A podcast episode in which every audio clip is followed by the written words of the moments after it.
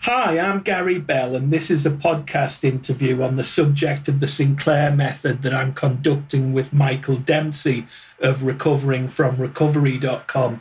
Michael is also the webmaster of www.the-sinclair-method.com, which is not to be confused with SinclairMethod.org or SinclairMethod.com, because most confusingly, those are different domains. Have I said that correctly, Michael? Yeah, I mean, I normally call it the-sinclair-method.com, but I mean, yeah, whatever. It comes sort of top in Google. If you search for the Sinclair Method in Google, you should get it, and we can put a link, can't we, underneath this wherever when you post it. So.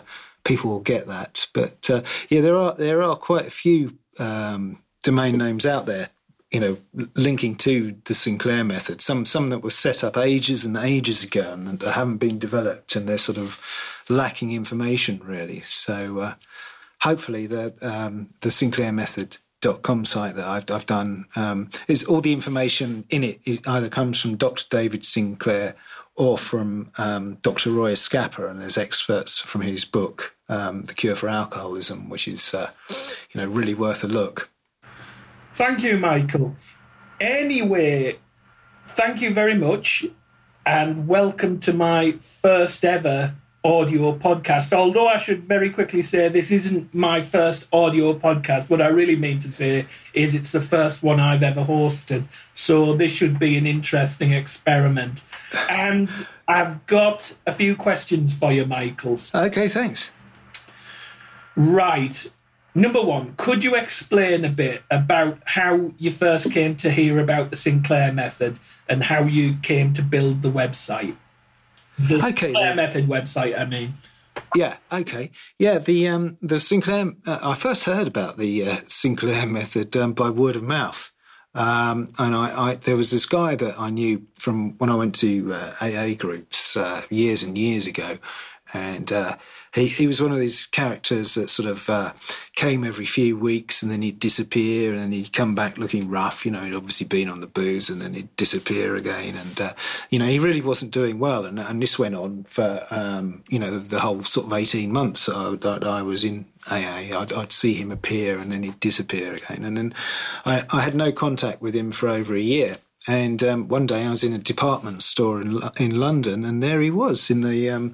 He was buying a dinner service actually, and he was immaculately dressed. You know, he was all cleaned up, and he looked completely different. And so I went over and said hello because it was really good to see someone. You know, when you recognise someone in recovery, and it's always nice to sort of acknowledge them and say how you doing. And like many people who. Found a solution that works for them. He was, just amazed by this Sinclair Method that he'd been using it, I think, for about 9 months at that stage. And he'd gone from, he's very similar to yourself in that he was a sort of special brew drinker, the very, very strong stuff. And then he'd cut right down, and he'd hit the extinction phase, because it was his... what he really wanted to do was stop, and he'd managed to do that by using the Sinclair Method, and so he was telling me all about it. So I went away and I looked it up, and it's I think it's a great solution. I sort of found a bit about it on the web, and then. Through having my other website, Recovering from Recovery, I wrote a little bit about it, and Dr. Sinclair actually got in touch, and a few other people. Claudia Christian did a piece for that site, and you got in touch, and you introduced me to Dr. Scapper when he was in London. So we were sort of all talking and basically deciding how to get the word out, and that's how the website sort of started. Because, I mean, I was worried, it was shortly after Dr. Sinclair had tragically passed away through cancer, and we were sort of worried that someone would get hold of these good domain names and monetize it and turn it into something that really wasn't appropriate. And so we sort of decided to build a website, and you know, as I've got the ability to do that, I could certainly put it together, and I used the text that Dr. Scapper provided, and showed him what I was doing, and he went through it all and changed a few things, and it's still going. So that's basically that. Great. Next question. What are the most common questions that people contacting the site ask? The most common questions are we get basically about where to get naltrexone. It's always that. People read the site and they want to get hold of the tablets, and they can't do it. Either their GPs, their doctors, refuse to give it to them, or they don't know where to go, or they don't want to tell a doctor that they've got an alcohol problem. And so it is that, and I can't really provide a good answer. I don't know, I don't know the best ways for people in other countries to get hold of these tablets, unfortunately. So I sort of redirect them to Claudia's site, the C3 Foundation, and the European version of that, and the Option Saves Lives forum. Next question. Okay.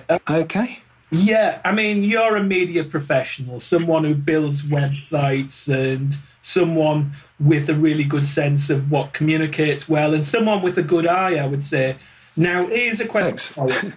You're very welcome.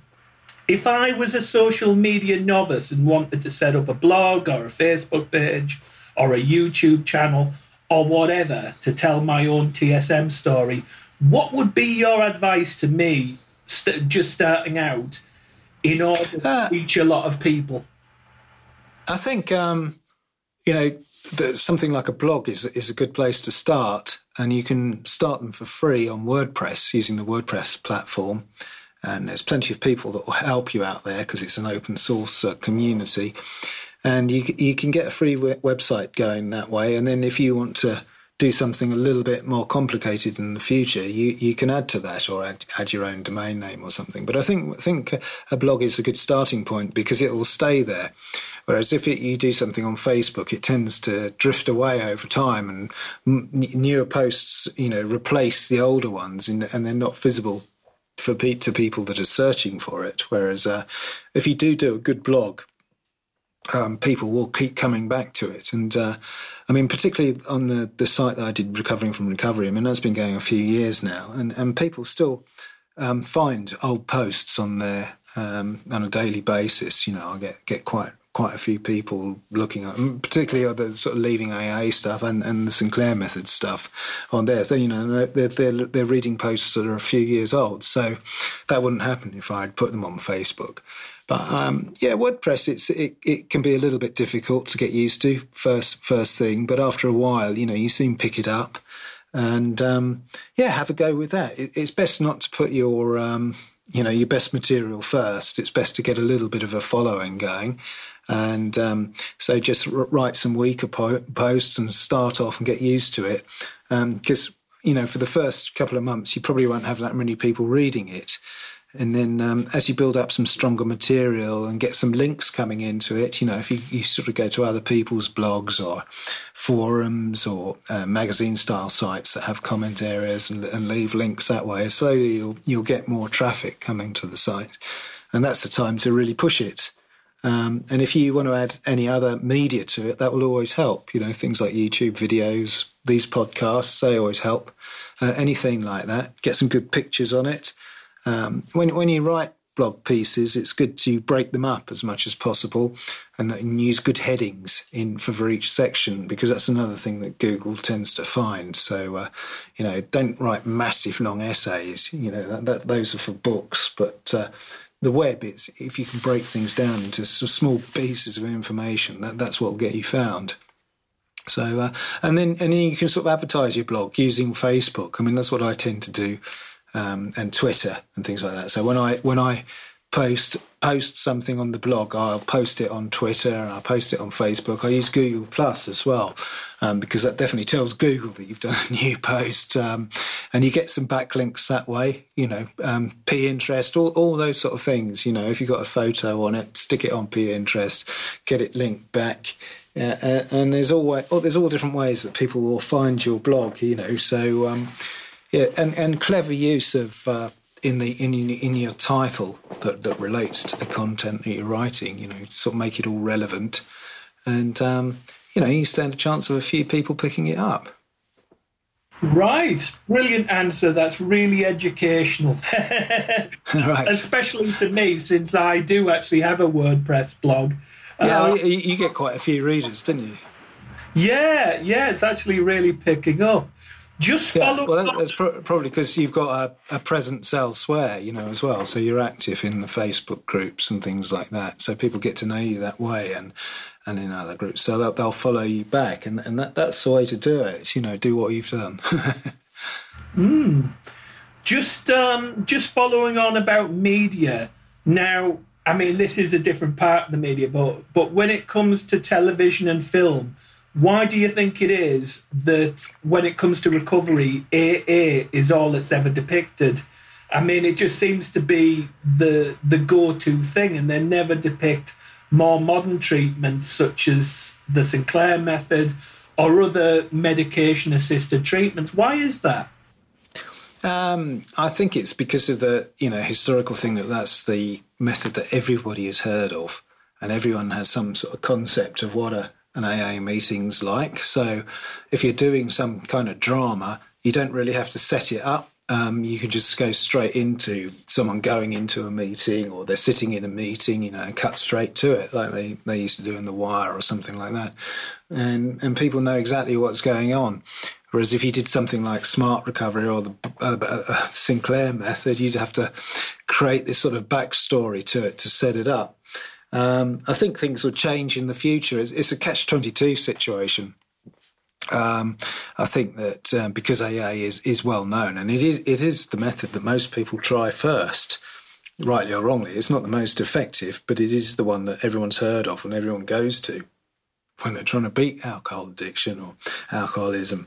And I think in future, when I hope that these sort of other methods become more widespread, because I think they have a lot to offer, particularly the Sinclair Method, that I think, the doctors should really be using this more, and it should become more mainstream. Then, the drama will sort of reflect what goes on in real life. But it'd be nice to have it pushed, like in a big soap opera, for instance. It would be good if someone started using the Sinclair Method, because it would make people sitting at home think, "Oh, what's that?" But I guess script writers, perhaps they don't know about it, or they don't want to do the business of setting it up, which they would have to do. They'd have to write a lot of material to get it, so that they actually go and use it. Maybe they may think that it's a good idea in a few years' time if more and more people are using it. If it gets in the press, which it has, it's got more press in the last couple of years than it's had for a long, long time, from when it started. So things are starting to pick up, but you do need it needs much more publicity to compete with AA or anything like that. I don't think there's any conspiracy theory about it that it's kept away. I know some of these people on these sort of anti-AA forums are, sort of saying, "Oh, it's just AA people pushing AA the whole time." And I don't get that. I think it's just a reflection of what people know, really. Yeah, I mean, it just seems to me that the one of the benefits of something like showing someone in an AA meeting is that very quickly saves a lot of exposition. Whereas if you were to depict someone using TSM in a TV show or a film or something, it would take a lot more explaining. It would take more in the way of script writing. And I think it's just perhaps that a lot of script writers, when when they're putting together a movie are just thinking, well, how can we, make this better paced, rather than having to put loads of, wordy exposition, explaining what this is. So I agree with you. I don't necessarily think that it's anything sinister, that they're all AA members. I think it's just, I think it's convenience. Yeah, I mean, if you did the Sinclair method in a film, you'd have to have it the process going for like 3 or 4 months, before people start to reach extinction, typically. So that's different to going to an AA meeting where someone says, "Right, I'm going to stop today," and they've kind of stopped, and then that sort of meetings become part of their thing, and then you don't have to include that in the process anymore in the film, really. Whereas you'd have to keep coming back to the Sinclair thing. So it would be difficult to set it up until everybody knows what it is. Then you could do it quite easily. So it'll take a while. These things take time to change. Yeah. Just on the subject of AA, Michael, now I know from many previous conversations that I've enjoyed having with you that you're something of a student of the early history of the fellowship. And I'm really interested to know what you think Bill W. would have made of TSM if he were alive now. Oh, I think Bill W. would have really, really liked it. It was kind of the, he was trying all kinds of things to find a cure for alcoholism, and it even talks about that in the big book that one day there may be a cure, and you could certainly argue that the Sinclair method is 90% of the way there. It doesn't work for sort of 10% of people or roughly that number, but it works for a good number of them. And I think he would have been rewriting the big book and had that in there and saying that this is a great way of stopping. Because they know that people find it so hard to actually stop. I mean, you can still do the Sinclair method, for instance, and then aim to abstain in the long term. A lot of people do that. A lot of people have hit the rock bottom stage before they want to stop, and that's when they pick up the Sinclair method. So they still aim to completely stop. So they're they're still valid, can be valid members of AA, where the only requirement is a desire to stop drinking. Well, you can say, I've got a desire to stop drinking, but I'm happy to spend 6 months getting there, using the Sinclair method. I mean, it's an odd thing, isn't it? Because you sit in an AA meeting and you get people going on about how they went to rehab and stuff like that, and they basically get locked up for a month in this sort of prison-type surroundings, and they get very little in the way of mental health help, and it's really sort of having the steps jammed down them, and they're taking that as a sort of medical thing, a medical process, but they sort of seem to be very anti anything taking a tablet, which is what you do with the Sinclair method, which is a much more humane way of dealing with the problem. And personally, when I was when I first stopped, I was such a mess for the first 3 months that any sort of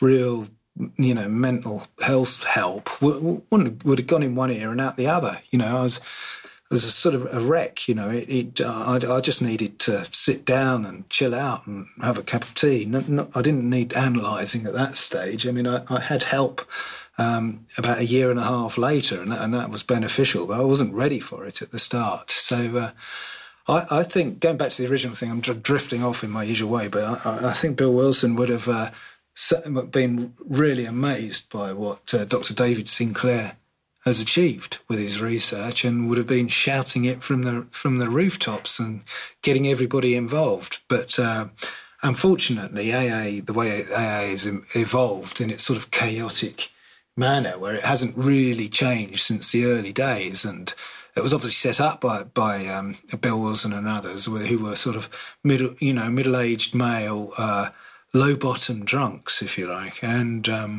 it hasn't really changed that much since the 1930s. It's very religious-based, and the people are saying that this is the way you have to stop. It's the way that Bill Wilson wrote it down, these steps. But I'm sure he would have been quite happy to modify them in the modern age. So.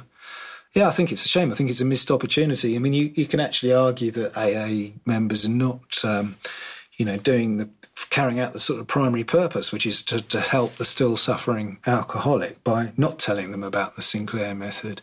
Because, I've been to meetings. For instance, the guy I was telling you about, at the start of the podcast, how I found out about the Sinclair method. I mean, he might not be alive now if he'd just relied on AA, because it was pretty obvious it wasn't working for him. I mean, he kept going to the meetings. He's been to probably more meetings than I have, but he didn't have any effect. He couldn't do it that way. It just didn't work for him. And he tried. He did all the things. He got the sponsors, blah blah blah. Did working through the steps, and he just got into a vicious circle. And it just wasn't. He needed some extra help, and he got it from the Sinclair method. Now he's sober, and that's what everyone wants, And I think it's a great shame. We've all seen these people come into AA meetings and then they disappear, and they haven't done well, And it's there's a certain number of people do, and they become very evangelical about it. And it's brilliant, but it's all those people that you see, and. It's tragic, really, and especially when there is a solution. It's a very cheap tablet. Yeah, I mean, I think that a lot of AA members actually don't know their own history because, of course, Bill Wilson researched niacin, didn't he? Yeah. Way to treat what he perceived to be the biological component in the mental, physical and spiritual illness of alcoholism. Because he even tried LSD, didn't he? Yeah. So it's interesting, definitely. Again, sort of going on about AA. All right, yeah, we seem to have talked a good bit about AA. Just touching on a lot of the criticism of Alcoholics Anonymous in many circles, what is your take on the fellowship, Mike? I mean, do you think it needs to change? And if so, how will change come? I mean, you've already answered part of that, but what's your views on that, I think it's very out of date, and it obviously helps a certain amount of people choose to go to it and are happy there, then, they should continue doing it. But whether it's actually valid as a treatment, I mean, I'm all in favour of AA existing because some people get a benefit from it, so, you don't want it taken away. But I'm not sure that, these rehabs that are charging huge amounts of money and then basically giving you a sort of an AA-type experience when you go there for a month or however long your medical insurance lasts for, or however long the NHS will pay for you to go there. I don't think that's the best treatment that you can get. I think... obviously if someone's really, really bad, then they need to go into hospital for a detox. But with the Sinclair method, you can sort of do it without going into hospital. So I think that, this sort of AA thing where it sort of got so linked in with treatment is actually a bit dodgy.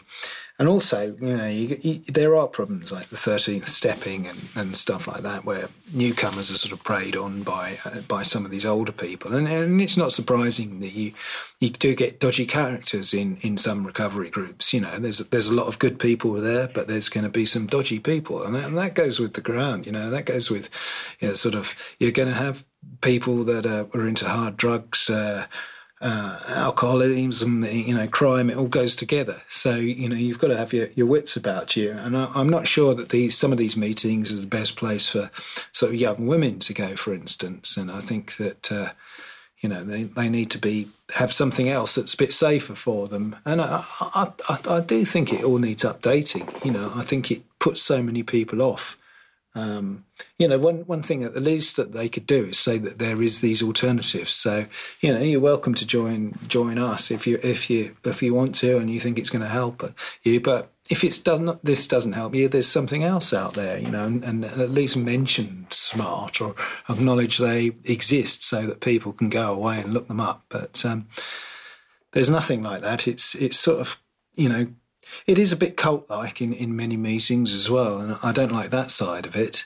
I think you have to, you know, with all these methods of recovery, you have to sort of keep an open mind and take responsibility for your own recovery. Don't just do what someone else tells you to do. And I mean, that even goes for the Sinclair method. You know, if you don't comply with what it says in the book, you know, the Dr. Scapper's book, and have your tablet an hour before drinking, you know, you can end up in a bad way doing that. So it's you know, I personally, I get angry because AA is in a position to reach so many people, and it chooses not to do that. It chooses not to change at all. It's like saying, oh yeah, it's a perfect solution because it says so in an outdated chapter of the big book, but it's not true. So yeah, there's good and bad things about it, but I think it could be much more effective if it looked at what else has gone on in the recovery world. Maybe even take some ideas from Smart Recovery as well, you know, about CBT, because that helps a lot of people. You know, you can incorporate that into AA, but it's kind of got too religious, you know, too much on the steps. And that's a shame, because I used to know some people that were in London. You know, some of the earliest AA meetings in the country were in London, down in St Martin's in the fields and around Trafalgar Square. And I knew people that went to those meetings in the 60s, and they said that there was very little on the steps in those meetings. It was just people helping each other out and much more of a fellowship. And some of these real old-timers with sort of 40 or 50 years have never done the steps, you know. And that's very telling. And they're the sanest people in the room, you know. They're the ones that, you know, they haven't, you know, they don't do all their praying or anything like that. But, you know, they've helped a lot of people and they've done a lot of good, you know. And you get some young person in there that's... you know, got about 4 years, and they just want to sponsor everybody, and they're just repeating the big book and showing off. You know, they're the ones to avoid. So, yeah, went on a bit then. That's fine. Okay. It's interesting that you should mention St Martin's in the Field, because I was actually there recently when I came to London, and it was for the memorial service of my mum. Yes. Well, not for my mum. It was specifically for a remembrance service for victims of homicide. But nice church. It's amazing, isn't it? And I'm pretty sure it was about the third meeting in the country was in there, and it was in the crypt downstairs. From what I've heard, yeah, it was certainly one of the very early ones down there. And I guess that's because, you know, central London has always had a big issue with homelessness. There's always lots of people living on the streets in the West End of London. It's incredibly sad, and a lot of that is down to do with alcoholism. And so, yeah, that church, it's an interesting place. It does a lot of good. You know, it's always supported the homeless and people who are down on their luck. And, of course, it also does these big memorial services, and it's an appropriate place to have them, you know, right on the side of Trafalgar Square, you know, and you've got the big piece upstairs, you know, where it's a nice building nice. And very welcoming. Kevin, you've been absolutely brilliant up to now, so this is the final question.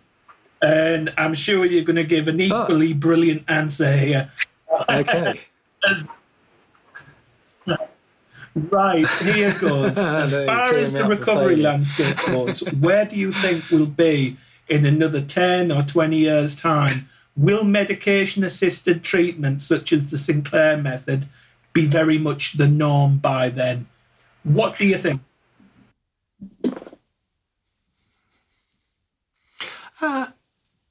I hope so. I'd like to see it get bigger.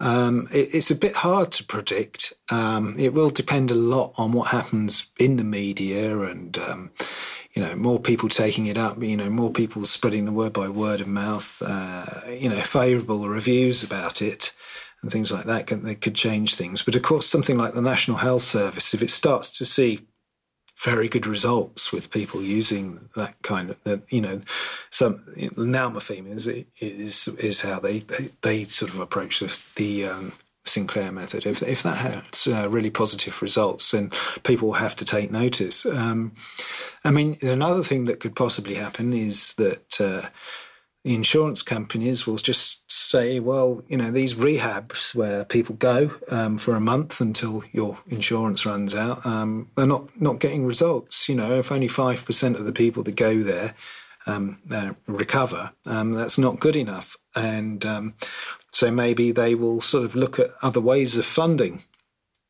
and or refuse to pay for people to go to these sort of rehab places and say, you know, you've got to do it using the Sinclair method, which is a good, cheap alternative. And so something like that could affect it. You could even get a class action in America, you know, particularly if someone could prove that they were not given the best treatment available. And you can certainly argue that, you know, the Sinclair method is treatment. It involves taking a form of medication, and it will definitely, you know, change your reaction to alcohol, and it's proven to work. You know, so someone really has a go at a rehab, you know, if they've just given the same old 12-step stuff and it ends up in failure, then that could have a big impact. I mean, I've seen people react to Claudia's film, the One Little Pill film. I showed it to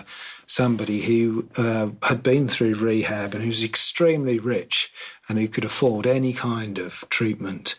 And they were furious when they saw the you know, Claudia's film, that this Sinclair method existed and they hadn't been given it, and they'd had to go through all this palaver of going to rehab 3 times when they could have effectively been cured of it in 3 months if they'd done, you know, taken the tablet. And I mean, they're all right now, but you know, they went through a lot of suffering to get there and wasted a huge amount of money, you know, in the region of £60,000.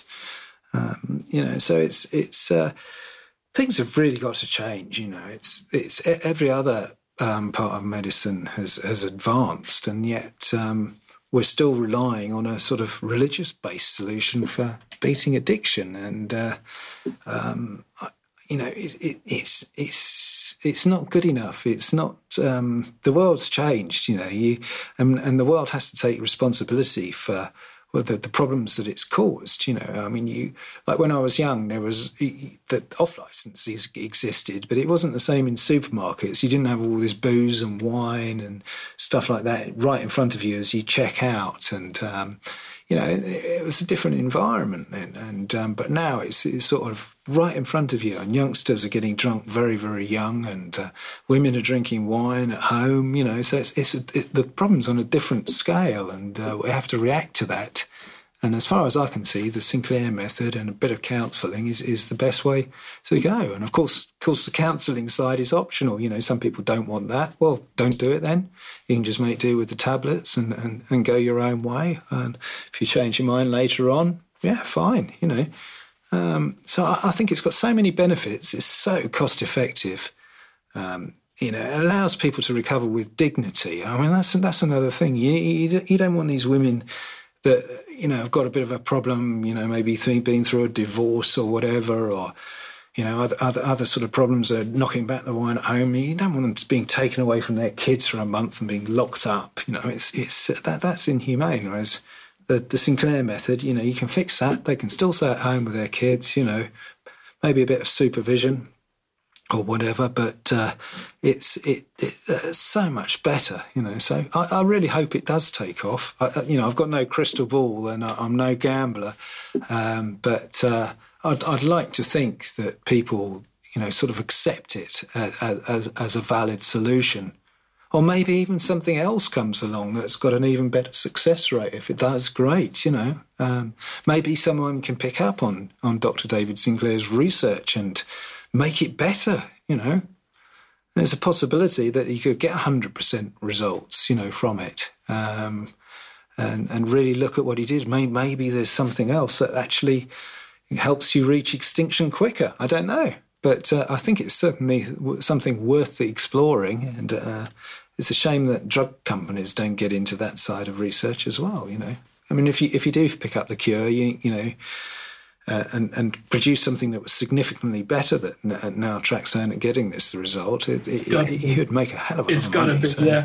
It's got to be worth trying. In any case, thank you so much, Michael. I've really enjoyed speaking to you, and you've been pleasure. You've been an excellent first interviewee.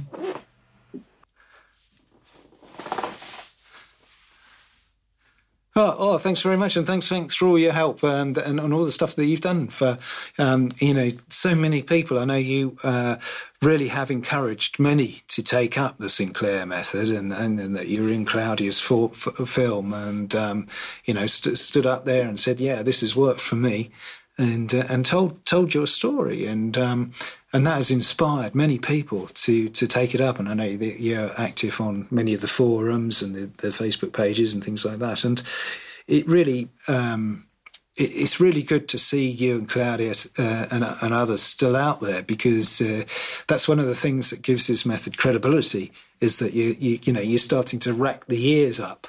And it's sort of, that's another thing that will affect it.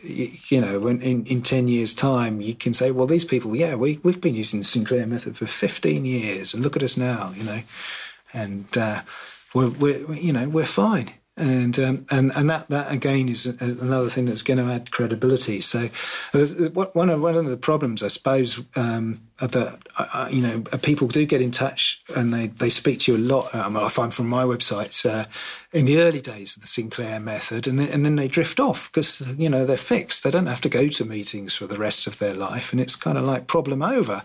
And you occasionally get something from them, a couple of years later, and most of them seem to be doing very, very well, but it's almost like they've forgotten about the alcoholism. So it's important that a few people stay out there and keep waving the flag for the Sinclair Method and saying, we're still here. Although you don't have to keep going to meetings and things like that, it is what impresses people, and when you hear that you've got people like yourself with multiple years. So well done, keep doing it.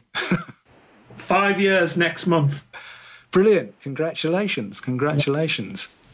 It's that's what it's all about, and it's well done. It's certainly proving that it works. So keep it up. And on that note, I shall say farewell. Okay. Bye-bye. Hope we do it again sometime. Definitely. And once again, thank you so much. Okay, then. Pleasure. Okay, bye-bye.